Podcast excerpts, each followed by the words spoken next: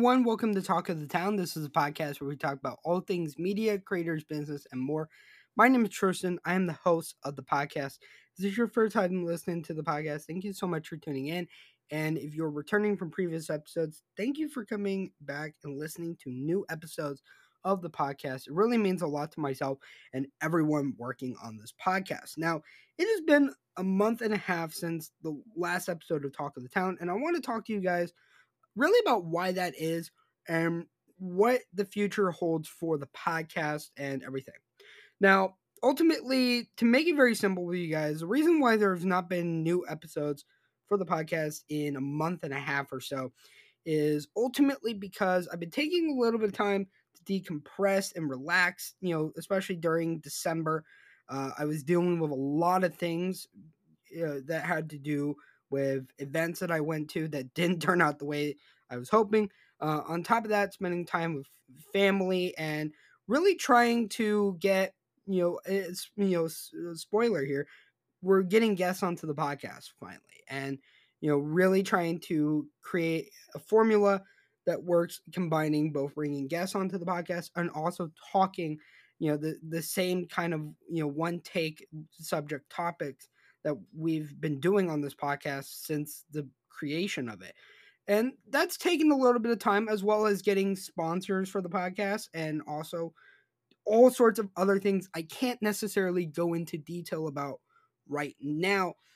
But ultimately, I'm happy to say that the podcast is back and continuing that same schedule Monday, Wednesdays, and Fridays, 5 p.m. CST um, which it, it's really great to be back doing this podcast and doing this podcast um, you know for for all of you for those that are listening and, and yet to to listen to the podcast.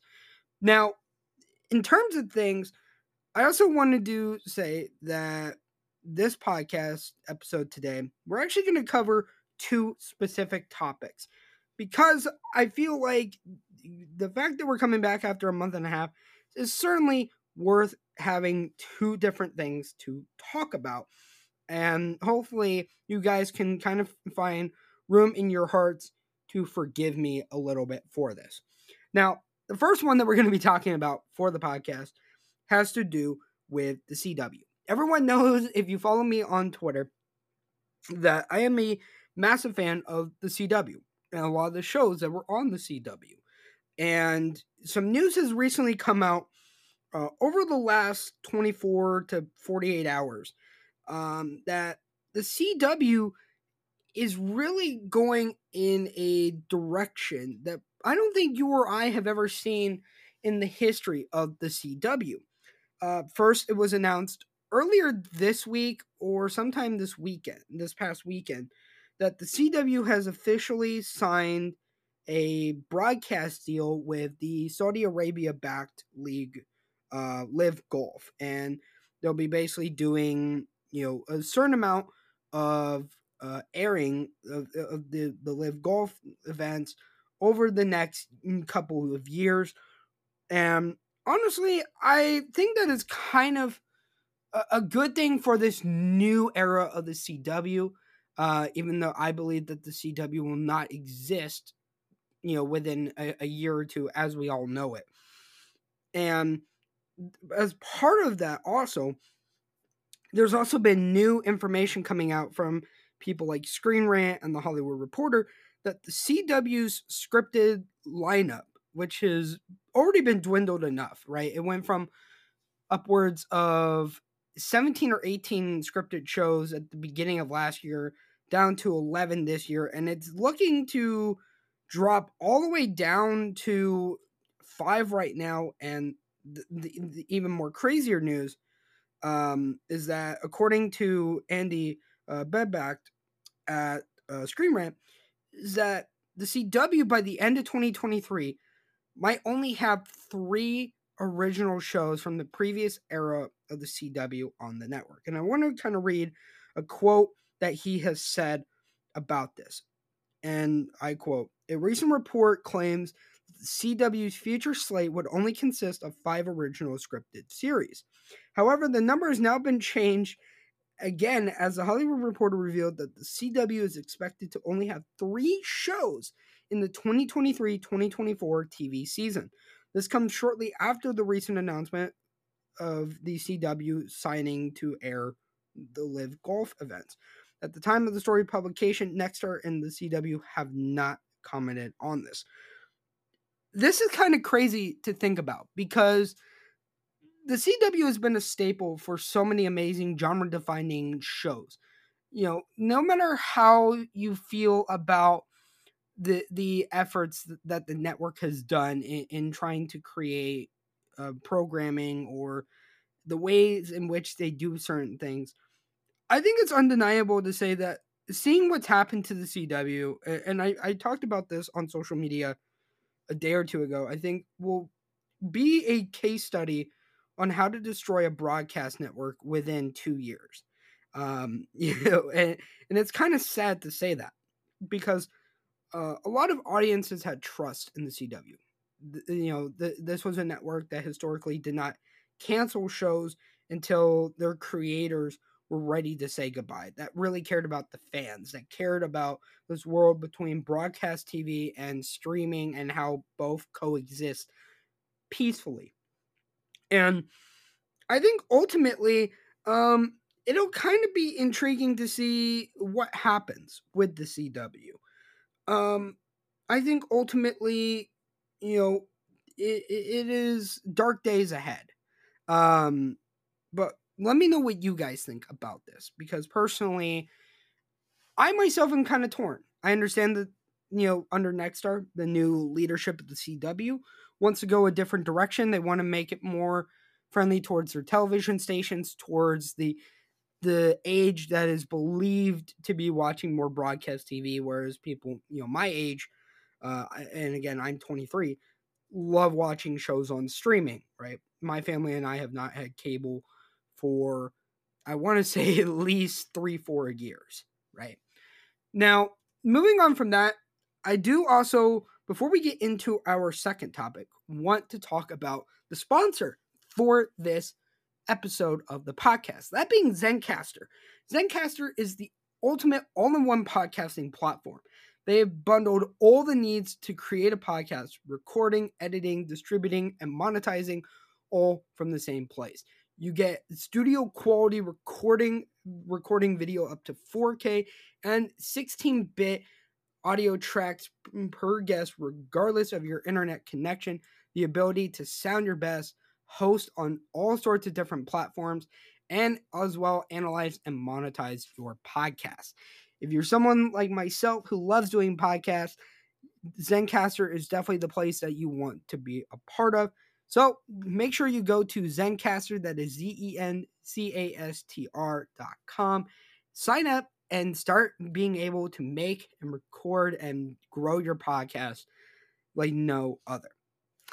Now, that being said, let's get into our second topic for the podcast.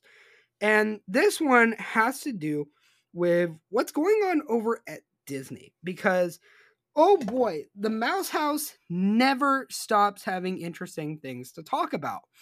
And uh, recently, with Bob Iger coming back and being the CEO, taking over for Bob Chapek, who many people know I was not a fan of at all. Disney has found itself in a really precarious situation. That being that, as of about a week, week and a half ago, Disney is now taking on a proxy fight. And for those that don't understand this, that don't look, you know, deeply into the entertainment industry, this is a really uh, interesting scenario for Disney because this has not happened, I believe, in nearly two decades, right? Now, essentially, to quote Forbes, um, Disney is essentially going through a really big pivotal time, right? They've struggled over the past year, seeing that stock price plummet. Uh, on top of that, Disney is lagging behind other media companies. Um, and also, you know, Disney lost, I believe, like $1.4 billion before Bob Chapek got sacked from uh, being the CEO. And what has recently happened was this individual by the name of Nelson Peltz, who's a billionaire investor, hedge fund guy, um, who's also, I believe, like the current chairman of Wendy's, the Madison Square Garden Company, and Cisco, uh, essentially became a like activist investor and is fighting for a seat on Disney's board. And uh, basically, what they're trying to do um, is that when Bob Iger retires, it, you know, again from Disney in I believe like a year or two, or I believe it's two years. Um, he's supposed to pick a new successor, or the board is supposed to pick a new successor. And what basically a lot of Wall Street individuals are trying to do, what a lot of media people are trying to do, uh, is basically try to instill their own person onto the board who they think uh, will end up eventually being that individual. Um, and they're going as far as to basically um, create full scale media campaigns and um, t- like uh, PR campaigns trying to basically um, get you know Nelson Peltz onto the board of directors for Disney. Um, now, ultimately, uh, we we need to talk about why it is this guy. First off, really wants to be on the Disney board. Um, first off, there's a lot of people in Hollywood who believe that Bob Iger uh, really screwed up when making the acquisition of 21st Century Fox, right, which put Disney through the ringer. Uh, it was like $71.3 billion. And he argues that um, that acquisition is what forced Disney to cut the dividend that it had had for like 57 years.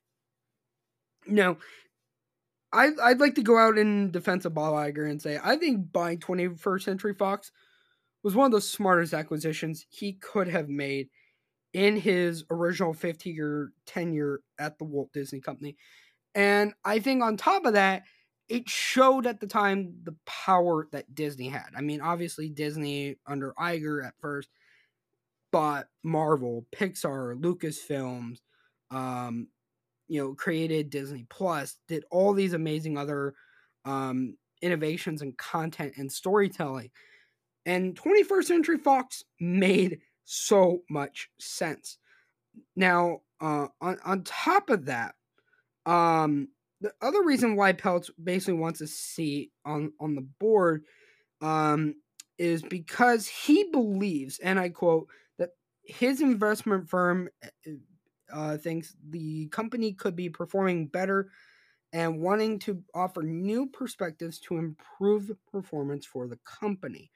Um, and honestly, so for most people, um, this really won't impact the the content that you see coming out of Disney, but it's more or less a business hostile takeover time.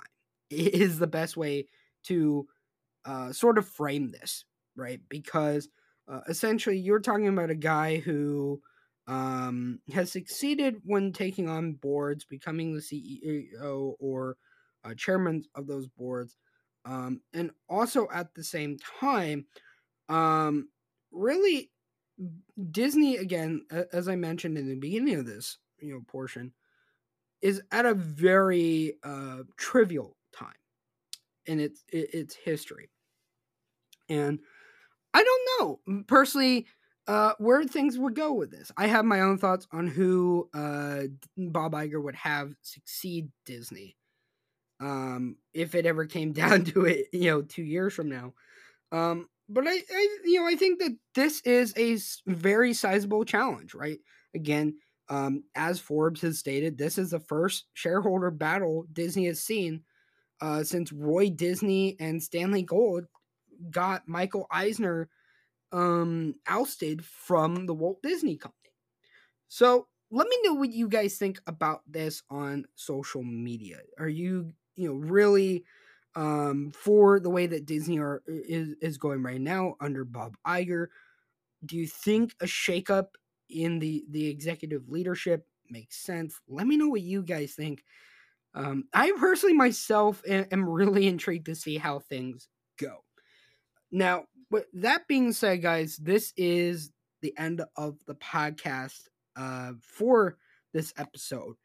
And I do want to give a little bit of an update that the first guest episodes of the podcast are going to be starting next Friday, February the 3rd, at the time of recording this. And that is just to be able to get episodes taken care of, get guests finalized for the next couple months, and everything like that. So hopefully you guys did enjoy this episode. If you guys did, make sure to leave a like or share it on social media. If you want to follow the podcast on social media, our Twitter, Instagram, and TikTok is Talk of Town Pod. Let me know what you guys think, and I will see all of you in the next one.